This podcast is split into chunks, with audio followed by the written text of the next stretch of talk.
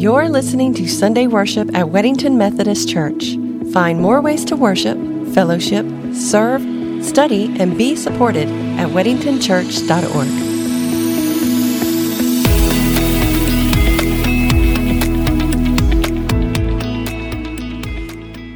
I invite you to take your Bibles, if you will, and turn with me to the Gospel according to Luke. Luke chapter 5, looking at verse 15 and 16. Luke chapter 5, beginning of verse 15, where Luke writes, But now, more than ever, the word about Jesus spread abroad. Many crowds would gather to hear him and to be cured of their diseases. But he would withdraw to deserted places and pray. Will you pray with me? Almighty God, we give you thanks for this opportunity to worship you together. God, we give you thanks for your holy word and the privilege of studying it as your church. And God, as I stand before these, your people, this is your church. So I pray that this would be your message and not my own through the name of Jesus Christ. Amen. Relationships require time. It is what it is. That is the reality. It's just the fact. Genuine relationships, real relationships, deep relationships require time. And we know it. When we're trying to date someone, when we find that person that we love and we want to get to know them better, the person that we're interested in first, then we try to find some time to be with that person. We want to get to know them. We want to build a relationship with them. We need to be together. We find ways to talk on the phone together, to FaceTime together, and we then search our calendars. We'll move whatever we need to move to find time to be together. Why? Because we know, we know that to have a genuine relationship, to build a relationship, it will require time. Gary Chapman, as we've been sharing over the last couple weeks and for the next couple, wrote a book years ago called The Five Love Languages. And in the five love languages, he shares that we give love and we receive love differently. We're not all the same. And that there are five love languages that seem to be dominant. Now we like them all five, but there tends to be one that will speak to us more than some of the others. And the point of the book is that when we're in relationship with someone, we need to know their language so that we can express love to them in the way that they receive it best. Languages like words of affirmation. I love you. I'm proud of you. Great job. I am so happy or proud that I'm your father or your mother. Words of affirmation, they, they for some people can, can just go miles in the relationship. For others, it's gifts. It, it can be a big thing or a little thing. It really is the thought that counts. Even when I'm not with you, I was thinking of you. And I picked this up for you. Gifts, quality time, sharing life together. So important. Acts of service. If you love me, show me, help me. You can make my life easier by helping me with this or with that. It's an act of service. And for others, it's touch.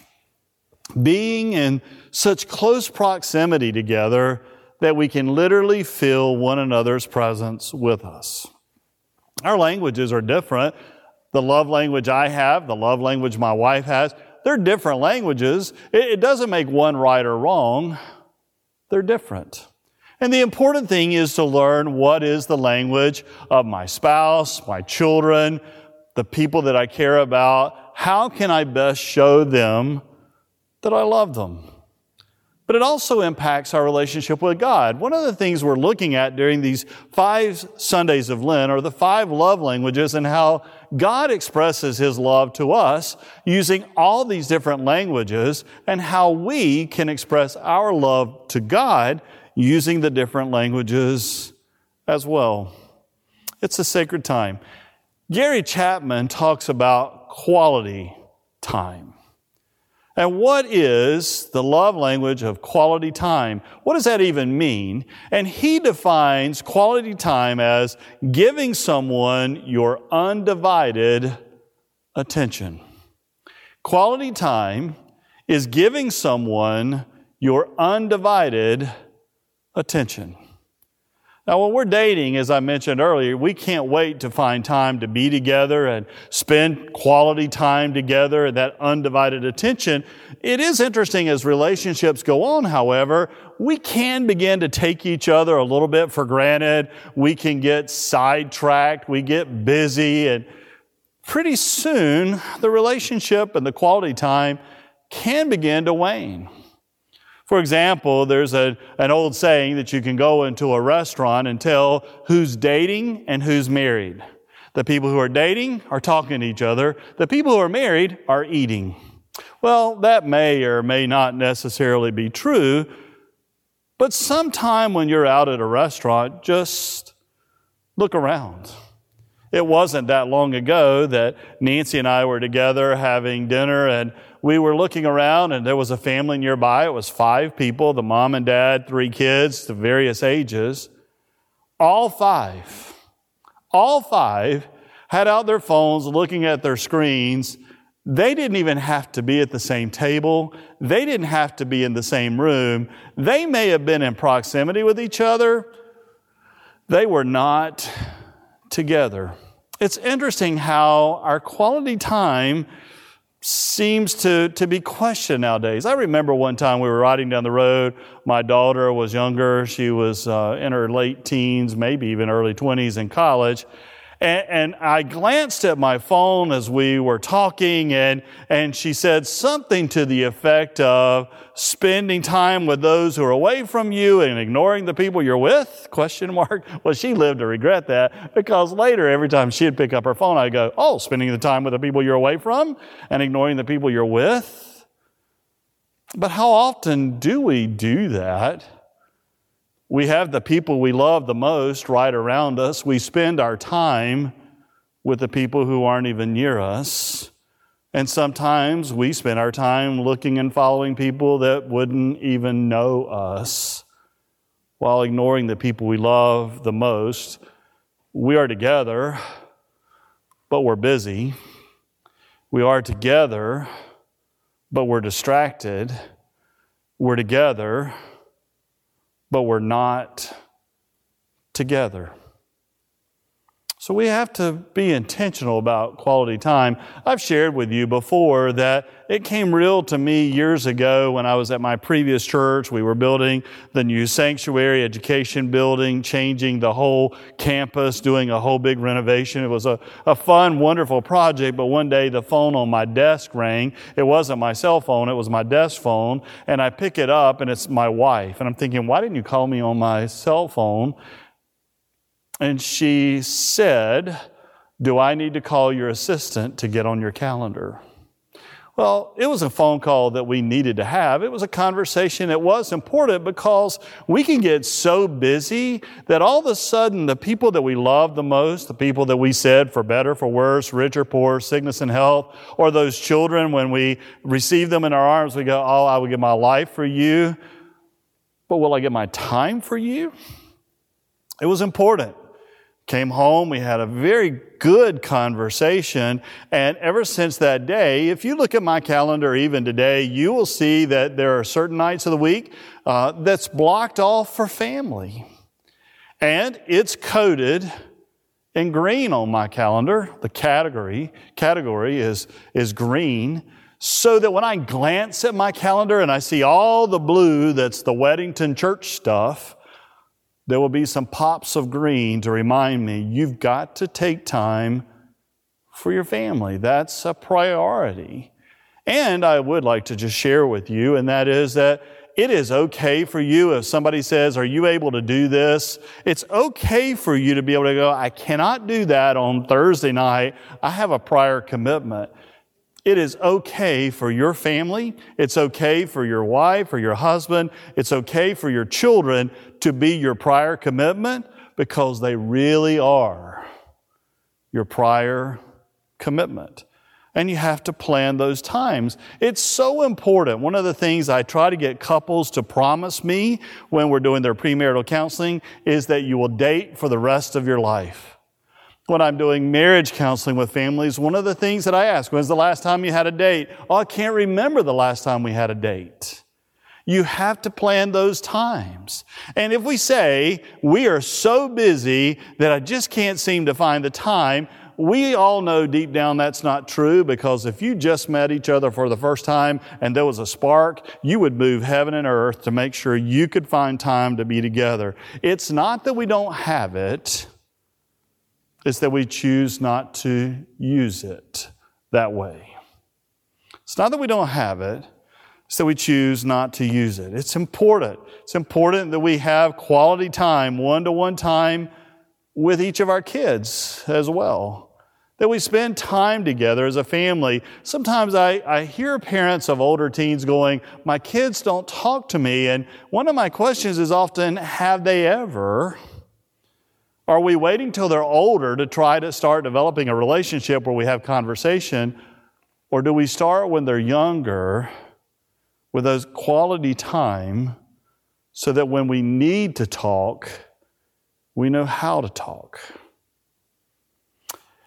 Gary Chapman, again in his book, says that a central aspect of quality time is togetherness. And then he wrote this sentence that I thought was so powerful, and that is, he said, Some husbands and wives think that they're spending quality time together when in reality they're only living in close proximity. I hear that again. Some husband and wives, or relationships, parents and children, some husband and wives think they're spending time together when in reality they're only living in close proximity. Quality time is that undivided attention that you're willing to share on another. The, there are other things that you can do. I mean, I, I don't want you to think that quality time is when you have to sit on the couch and look in each other's eyes, see who's the first one to blink, or every time you sit down, it has to be a Dr. Phil moment. How's that working for you?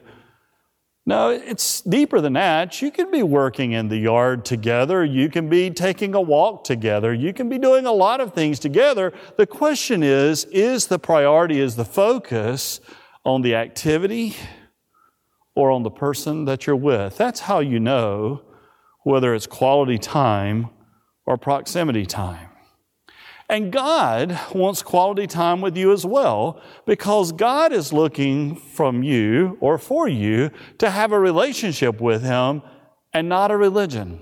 And so many people, we have a religion. We talk about we have a spirituality, but God is looking for a relationship with us. A genuine relationship, as we just said, takes and requires quality time. So, did you hear what was happening in, in Luke chapter 5, the scripture that we just read? Jesus had just performed a miracle that blew everyone's mind. Clearly, this is a man from God. This is unusual. This is incredible. And all of a sudden, crowds of people are coming to Jesus. He could not be busier. And I want you to catch that. Jesus could not be more busy because crowds, now more than ever, Luke says, more than ever, the crowds of people are coming to Jesus, bringing their needs, bringing their family, bringing their friends, bringing others that need to be touched, and Jesus would still slide away and go to a quiet place to pray. In other words, it's kind of hard to say, I'm just too busy to find that kind of quality time when Jesus couldn't have been more busy. Now, more than ever, he was busy. And yet, the relationship was so vital that he would step away. And when God created us, just read Genesis 1, 2, and 3. When you read the scripture, you will see that God created us to be in relationship, and God walked in the garden each day to be with the Adam, the human being, with Adam and Eve. because he was looking for a relationship. And that's how they knew to hide, is because here's God walking through the garden again because we have a relationship. And notice how many times God reminds us from Genesis to Revelation that He's with us. God said to Jacob in Genesis 28 15, Know that I am with you and will keep you wherever you go. When God called Moses in Exodus 3, looking at verse 11, he said, But God, but Moses said to God, Who am I that I should go to the Pharaoh and bring the Israelites out of Egypt? And he, meaning God, said, I will be with you. We're in this together. This is a relationship. This is not something I'm asking you to do on your own. When God called Jeremiah in Jeremiah 1 verse 8, do not be afraid of them, for I am with you to deliver you, says the Lord. And Jesus, his very last words to us in the gospel according to Matthew is Jesus is ascending into heaven. He gives the great commission to go and make disciples. But then remember the last thing Jesus said? The last thing, according to Matthew, is Jesus says, and remember, I am with you always. Relationships require truly being together. It's why then, when you read John 15, verse 4, Jesus says to the disciples, and he says to you and to me, the church, he says, Abide in me. That's an intimacy. Abide in me as I abide in you. Just as the branch cannot bear fruit by itself unless it abides, abides in the vine, neither can you unless you abide in me. There is an intimacy there. And as we walk with this Jesus to the cross, he had another name. Do you remember the other name of Jesus? If you go back to Matthew chapter 1 and you hear the birth story, the birth announcement, in Matthew 1, verse 23, the scripture says, Look, the virgin shall conceive and bear a son, and they shall name him Emmanuel, which means God is with us. That word Emmanuel, the name of the Christ child, the name of the one on the cross, is God is with us because God desired an intimate relationship and came to live among us. Gary Chapman, in a different book, writes this. He said, The idea that the eternal God desires to spend quality time with his creatures is one aspect of faith unique to Christianity. The gods who've been created by the imagination of human minds have always been far removed from people's daily lives. It's the God that's just out there. The gods of the ancient Greek and Roman myths had to be placated or feared. The idea of having a close personal relationships with those deities did not exist. The idea that the eternal God desires to spend quality time with his creatures is one aspect of faith unique to Christianity. You have a God who desires quality time with you. But what does our quality time with God then look like? I mean, if quality time is our primary language, it may seem easy. My primary language is quality time. It just, I can pray to God for hours. I can read the Bible for hours. But if quality time is not our primary relationship, our primary language, Relationships still require time. It may not be, quality time is not my primary love language. I love quality time with the people I, I, I love, but it's not my primary language. But it's still important. I still need it. I still need to be around the people I love, and same with God. And we do so with prayer we spend quality time with God reading the Bible when we have Bible study, and then during the week we spend some time reading the Bible, it gives God the chance to speak to us. It's quality time with God. When we join together for worship, like you're doing right now, this is quality time, can be quality time with God, where we're spending that time focused on God and, and we're giving God our undivided attention. Bible study, when we join together with others to study God's Word and to grow in the faith, is again that opportunity of spending some quality time with God. But the question becomes back to Chapman's earlier statement are we spending quality time with God or are we only living in close proximity with God? Now, it's important to remember that not all of our love languages are the same, and we have to be careful that we don't try not to get everybody else to love and worship and show their love for God the way we do. We're unique. All of us are unique.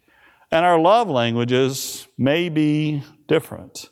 There are some people whose love language is quality time. They can pray for hours it's not my primary love language. And I love to pray, but I pray throughout the day. It's not just that continuous four hours conversation. Now, I can go on a walk and be walking for 45 minutes or an hour, and I can spend some great conversation with God in those moments, but I'm going to confess something to you, and maybe I shouldn't as a pastor, especially when it's recorded and can be played again. But I've always felt guilty when we would have, or the various churches I would serve would come together and they wanted to have a, a prayer service, and we're going to spend an hour, an hour and a half, however long, just in prayer time together. And since that wasn't my primary language, and I think I'm a little ADD, all of a sudden that would become a miserable experience for me. It was not something that I really enjoyed. I love quality time with God. I love talking to God. I love taking a walk with God. I don't necessarily need to be around while others are talking to God for hours. But that's just me. I love the fact that for others, that fills their soul. And that's the thing we have to be careful about is the way that you express love and receive love from God or to God may be different than the way others do. And we can celebrate that. But the key thing is quality time is vital in every relationship, and God desires quality time with you. I think James knew that in James chapter 4, verse 8, when he said, Draw near to God, and he will draw near to you. And then one of my favorite scenes in the Bible is Revelation chapter 3, verse 20. Now try to picture this in your mind.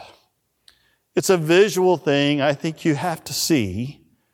But Jesus says, Listen, I am standing at the door knocking. And if you hear my voice and open the door, I will come into you and eat with you and you with me. Do you hear what Jesus just said? I'm standing at the door knocking because I really want to spend some time with you. I want a relationship with you. And if you'll open the door, I'll come in and eat with you. And in biblical times, eating together was a sacred event that said, I accept you, I cherish you, we have a relationship and a bond together. I'll eat with you, Jesus said, and you with me. Chapman's paragraph or sentence some husbands and wives think they're spending time together when, in reality, they're only living in close proximity. As we are in this season of Lent walking with Jesus to the cross, and we're thinking about the five love languages, and today thinking about quality time and our time with God as we walk together on this journey, I invite you to spend some time pondering. Am I experiencing, do I have, do I plan for quality time with God, or am I only living in close proximity? One is a relationship, the other is an, is an acquaintance. And God wants a genuine relationship with you because God so loves you. Will you pray with me? God, we're so grateful for your incredible love for us, and we're amazed at how you're willing to leave the glory of heaven to spend time with us. You even came to live among us, and you let us know it with the name Emmanuel, God right here with us, time together, sharing life together. And you gave undivided attention to us, and you still do. I am with you always. God, we are your church. We're your people. God, we desire to be your Christians. And so, God, we pray that we'll spend quality time with you. Help us to figure out what that looks like for each one of us individually. But how do we spend time in conversation with you? How do we spend time in undivided attention with you? How do we spend time hearing from you and your word? How can we worship you together? How can we study your word together? God, teach us and help us to plan and make a priority in our lives quality time, undivided attention with you. For you provide undivided attention constantly with us. And we are grateful. In the name of Jesus Christ, amen.